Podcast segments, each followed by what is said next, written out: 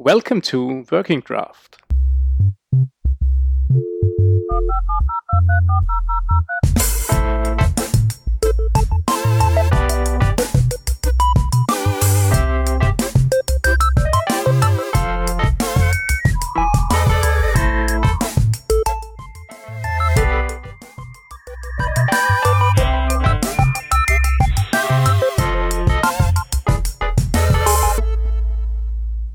Right, so we are here for another round of Working Draft on tour.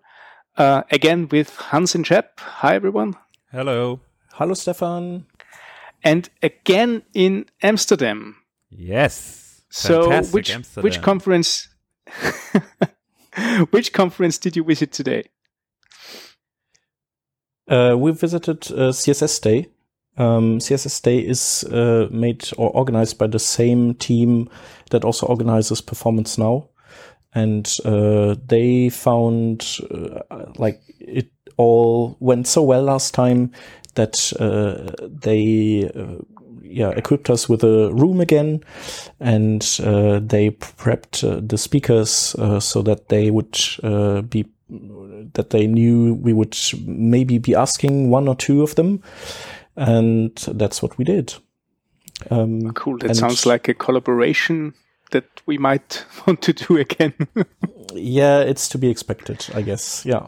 But uh, Cool. it's really nice. So it's uh, on the one hand, it's a really, really good conference, and then uh, the interview part is also uh, uh, like a bonus on top. Uh, and uh, we got to talk with really nice people. But uh, maybe we can say something about the conference first. yeah. So um, I I know it's called CSS Day, but if you go to the website, you have ex- actually two days. So uh, what's that about? Correct. So um, there is this, or there was this first day. It's the UI special day, uh, and what they did there, uh, the organizers, who include PPK, for example, who is well known in the scene of CSS development, I guess. Um, they put together a conference that focuses on one day more on the designy part of things. So we had a lot of talks that covered uh, design systems, for example, um, how we can do better UX and how uh, psychology, for example, affects your user experience, um, all of that. And the second day was the CSS day. Uh, and there were some, let's call them legends of CSS uh, that talked about the new shiny things on the one hand and the more uh, complicated things on on the other hand. Yeah, and uh, the the conference was also uh, flanked by side events. So um, there's always roll drinks on Saturday, which we did not attend on accessibility.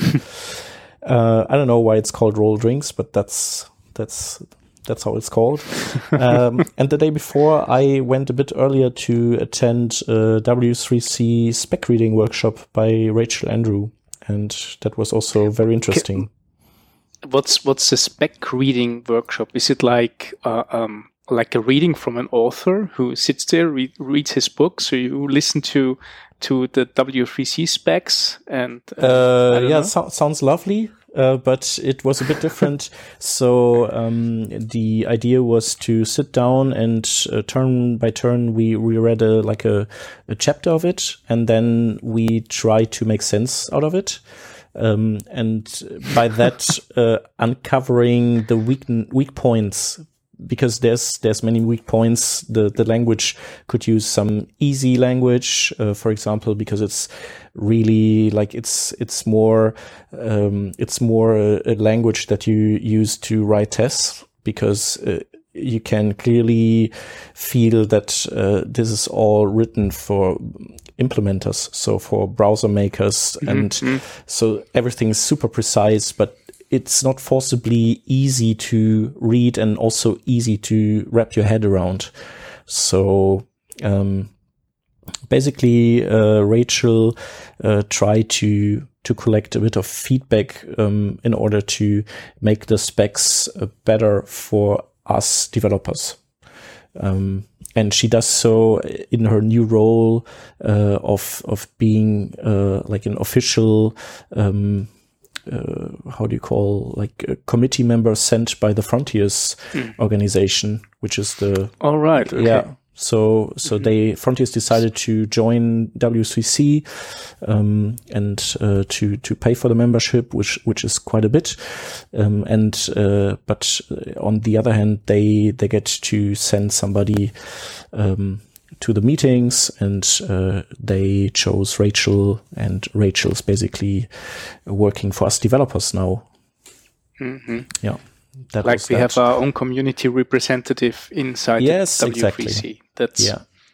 I didn't we know also- actually, but that's a very interesting move. yeah um, also uh, I, I talked with rachel and also with ppk who came up with the idea um, and we i think we'll record a, an extra episode on that uh, in it sometimes in the future yeah Yeah. So, um, what are we going to expect from the upcoming um, interviews? yeah hans Yeah, so um, we did some nice recordings. All in all, it it are uh, there are four interviews. Um, first, we tried to cover this point uh, of yeah, UI a little bit more. Um, when we talked with, uh, and now let's let's be prepared for the name because it's it's hard for me to pronounce. Uh, Bashak Hazadarolu. I hope I did this correctly. Otherwise, I'm very sorry. Um, we talked with uh, with her um, about company culture basically about company culture. Thanks for helping me out here, uh, basically, uh, which was very interesting. Um, and furthermore, we talked to Heydon Pickering, uh, who let us in a little bit on his work uh, in regards to accessibility and making a component, let's call it component library, which is more accessible. Um, and we did some other interviews, Shep. Yeah. So uh, we had the pleasure to to have Tab Atkins in uh, as interviewee, uh, with whom we talked about the um, yeah the the past and the future of CSS, so to say, um, covering or touching uh, all the interesting things uh, that are happening right now except maybe container queries. Um, but that's something we chatted with him later, and he said, "Yeah, that's also something that's uh, that's uh, getting some momentum right now behind the scenes." And then we had um, uh, two. Um, speakers uh, together in one interview. Um, that's uh, Elika Etemad, um, also known as, uh, or better known as fantasai on Twitter, and Florian Rivoal, um, and they both um, gave talks on typography, and uh, they went really deep in, and uh, it was messy and but still super nerdy and interesting. so we thought it it might uh, make sense to to have them both in an interview and talk about uh, those challenges. Um, and uh, what's also interesting is that both are members of the WCC advisory board. Um, so we could also ask them about the role of that uh, institution as well. So, and that's what we did. Very interesting. So, um, sounds like a, a lot of content coming up. Um, anything we should further know to prepare ourselves, or should we just have, give it a go? I think Well, maybe we can. Sorry, we can just add that uh, the, the CSS Day people are putting up videos already, um, and yeah, they are all really uh, worth watching. Um, yeah, and Hans, what what did you want to say? That was exactly my point. Um, they are super fast in that, so uh, go and enjoy the videos if you want to. All right. So then let's give it a go. All right.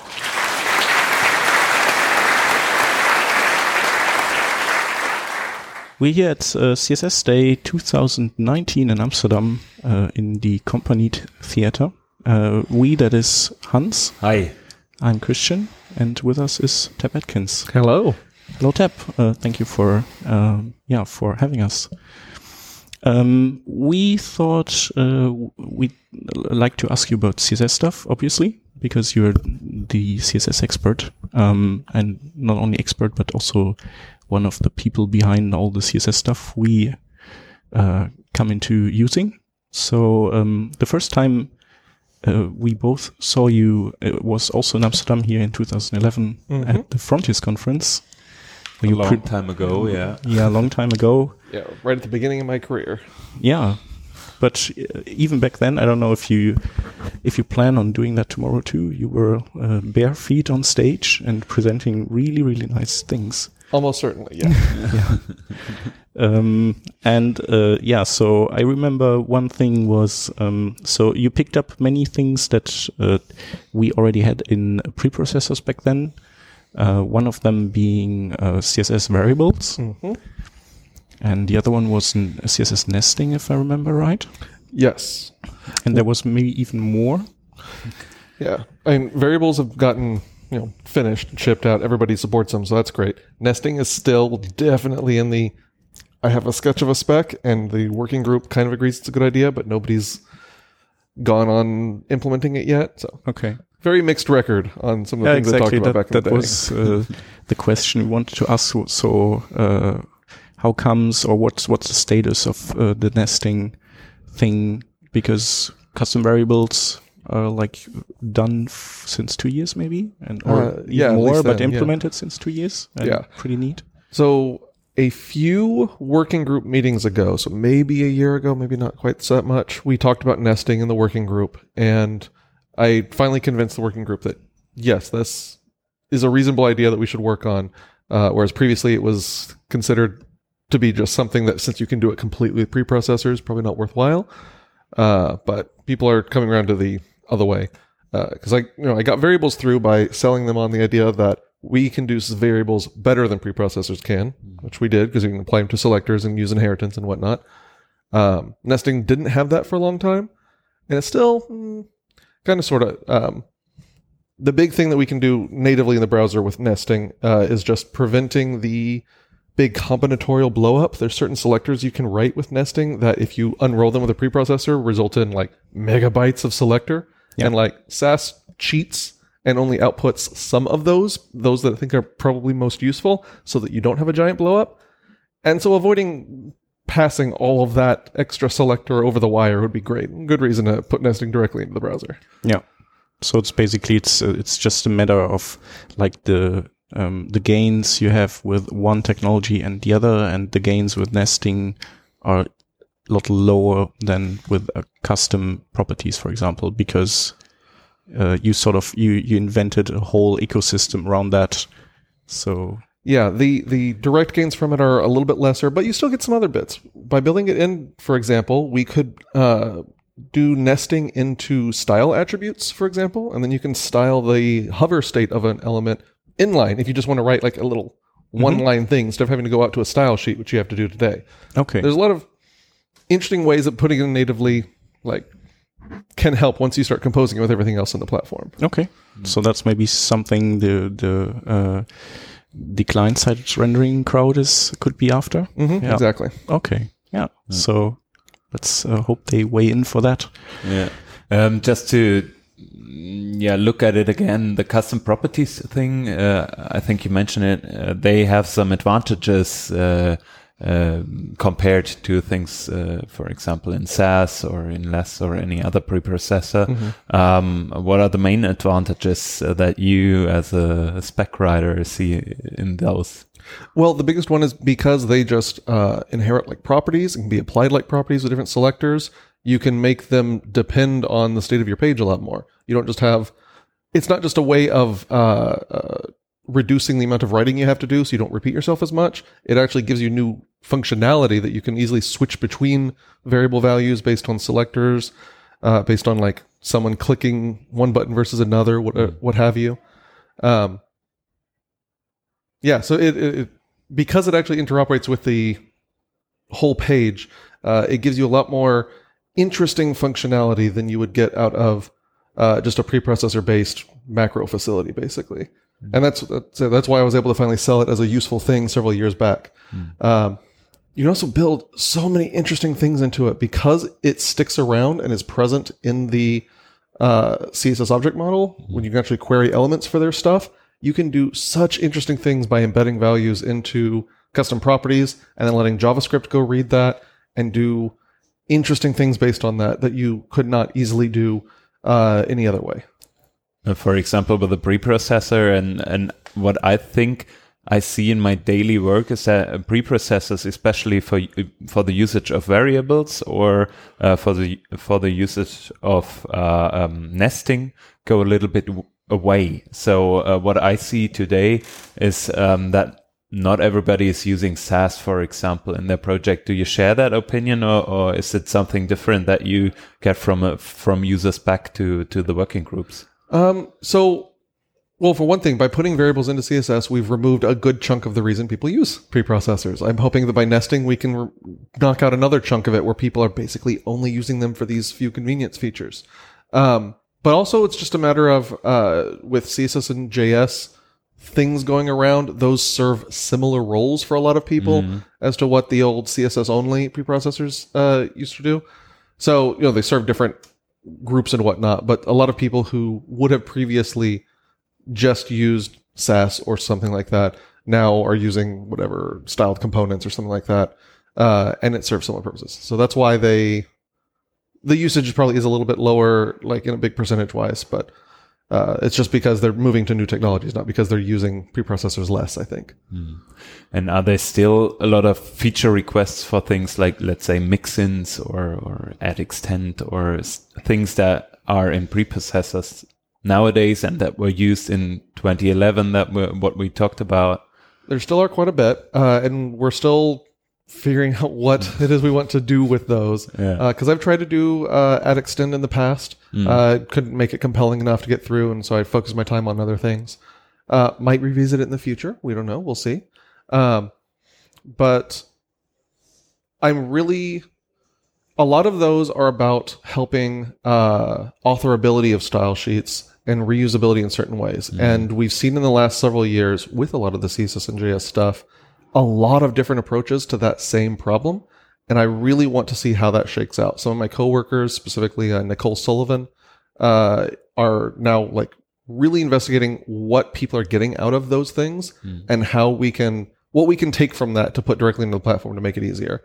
Um, so I'm really excited to see what will happen in the next few years in that way, uh, because yeah, people are using a lot of tooling that we could hopefully remove and make a lot more efficient by building things indirectly. Yeah. Especially moving things back to uh, CSS where they may belong, right? And not have to, uh, um, yeah, write all that JavaScript code, let's say, um, for styling things. That would be something that I would look forward to.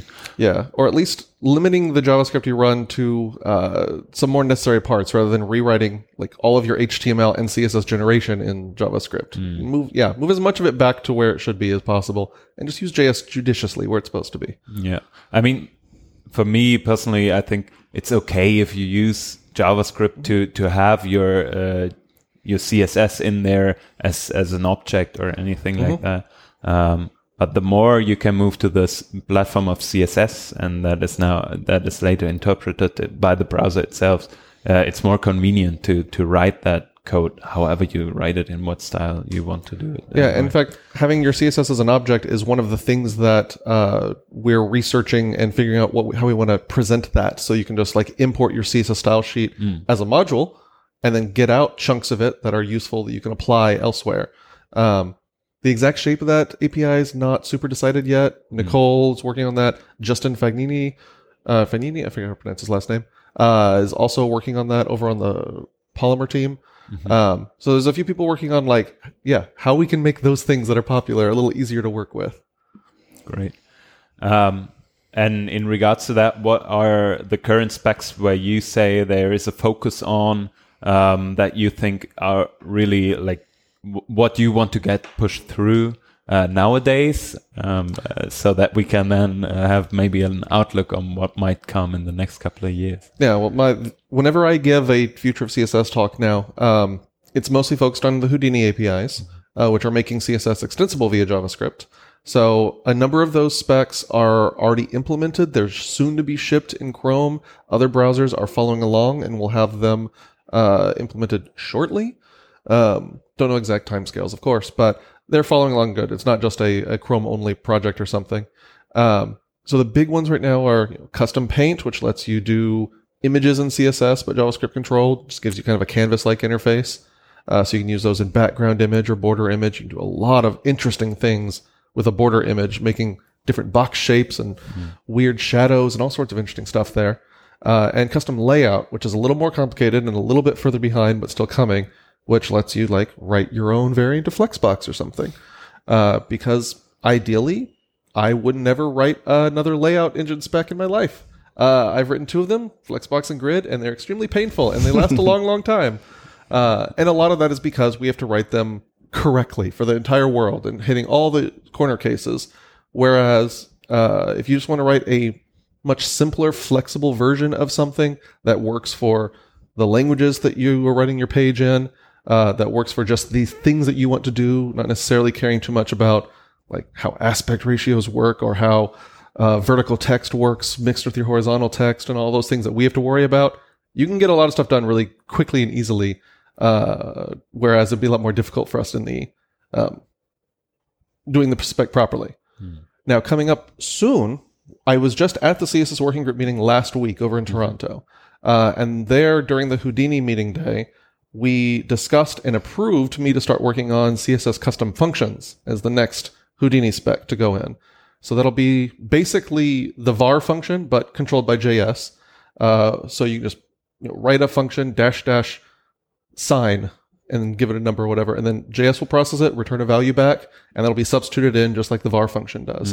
Um, this should be really interesting because, for example, uh, the previous meeting back in February, I approved, I got approved for uh, adding a bunch of math functions uh, to extend calc. So now you not implemented anywhere yet, but uh, you can do like sine and cosine and tangent and pow and square root and whatnot, which are really useful for a lot of uh, uh, interesting stuff with transforms and modular scales and whatnot.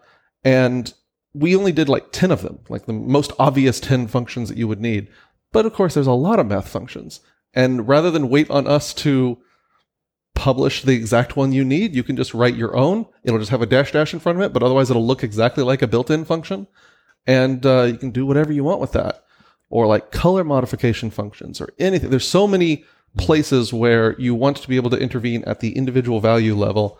Uh, and you'll be able to once I write this spec and we get it implemented. So it'll still be a little bit, but once you do, then it just opens up wide so much stuff. It'll be very interesting. Yeah. I think this uh, sounds also less complicated than a layout API. much less complicated, Yes, yeah. dramatically less complicated. Yeah. yeah, the layout API is the biggest of the Houdini specs, and it's so complex. I'm really glad I'm not the one editing it. It's my uh, coworker Ian Kilpatrick, who's also one of the people in charge of rewriting our entire layout engine. Coincidentally, partially to support this. Uh, But also for CSS columns, right? for a lot of things. Yeah. Yeah.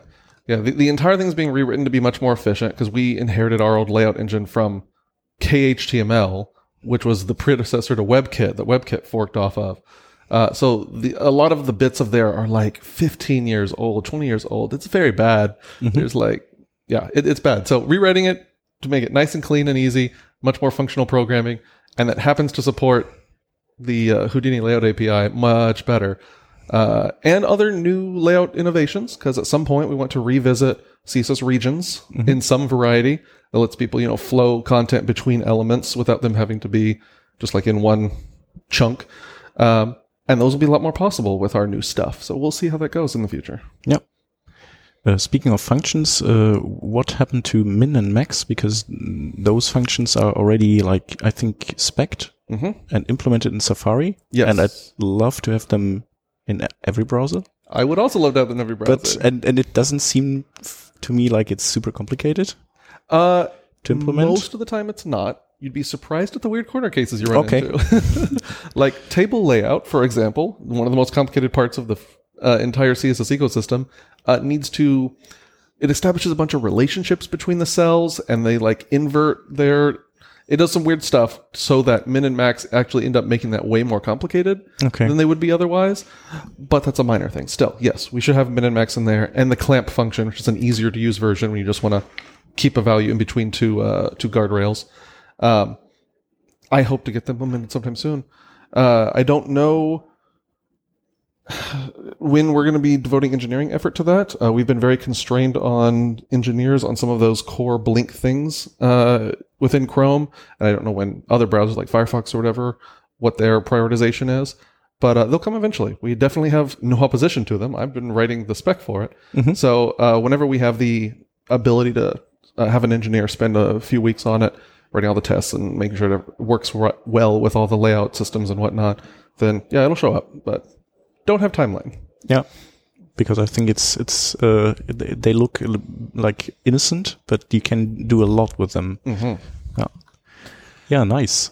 Um, well, that basically so it's the Houdini APIs. Uh, there's no new layout systems planned because uh, except from columns and then there's subgrids, which is also finished, I guess, and just needs to be implemented. Yes. Uh, yeah, we're not planning on doing any additional layout systems for now. Uh, one of the good things about having Houdini around those, we get to see what other people want to use because we can start like doing usage tracking on popular libraries and whatnot.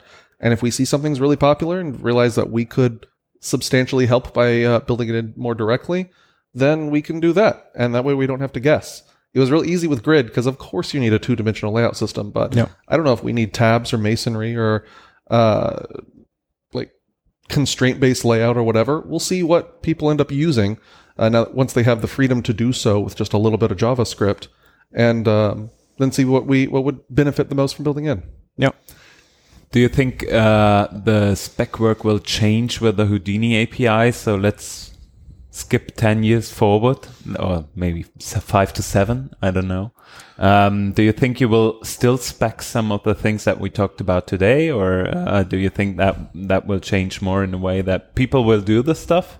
Uh, there will be some popular libraries out there for that, uh, and the spec will be written more or will be more focused on on making Houdini more sufficient. It's a real interesting question because the answer is like yes to all. Actually, um, we'll still continue to write some things natively because we can just do them more efficiently if we have all the information under the scene, like under the covers. But we'll also like uh, we're starting to experiment with using like custom elements and some other bits to do like built-in libraries where they're essentially indistinguishable from a JavaScript library. Use all the exact same machinery you do. There's nothing magic going on, uh, but we just like essentially ship the JS with the browser for you.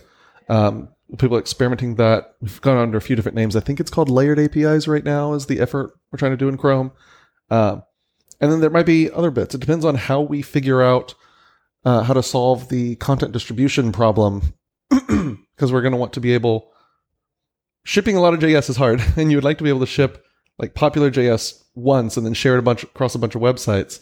Uh, but there's a lot of interesting implications with that, with privacy and security and other stuff. Uh, and pe- we have people trying to work on making those work better. And if that works really well, and it just becomes really cheap to use the same library that a lot of other people are using, then yeah, less pressure to put something into the browser because it's mm. just right there. So, in the next several years, we will see what shakes out of some of these efforts, and it will probably have a dramatic effect on how we do standardization in the future. Whether we do a lot of it natively or just let the uh, community like figure stuff out on its own, and we pick up pieces and fill in fill in just new base functionality when we need. Not sure how it'll turn out, but we'll see. It'll be really interesting. Cool. Yeah, sounds really interesting, and uh, there is so much more to explore. Yeah, definitely. Great. So thank you, Tab. you. Um, great to have you here on the podcast. Yeah. Mhm. that was super interesting. Uh, I I could continue for like ages, but uh, yeah, we leave that for another time or a conference. Uh, thank you very much and enjoy, and also um, good good luck tomorrow with um, or a good hand with emceeing. Yes. Uh, thank you very much. Thank you. Thank you. And this concludes the interview we did at CSS Day 2019 in Amsterdam. Yes, and thank you for listening. Uh, if you think uh, you've discovered a nice new podcast to listen to in a regular manner, then uh, we'd like to warn you that you, we are usually a German podcast. Um, um, and yeah, sorry for that. Uh, and but we record uh, English episodes from time to time. So if um, that doesn't push you away, then uh, we would be happy if you'd follow us. And uh, if there's some feedback, please uh, send it to our Twitter. That's uh, at Working Draft or uh, drop us an email at comments at workingdraft.de. Right. And with that, thank you again for listening.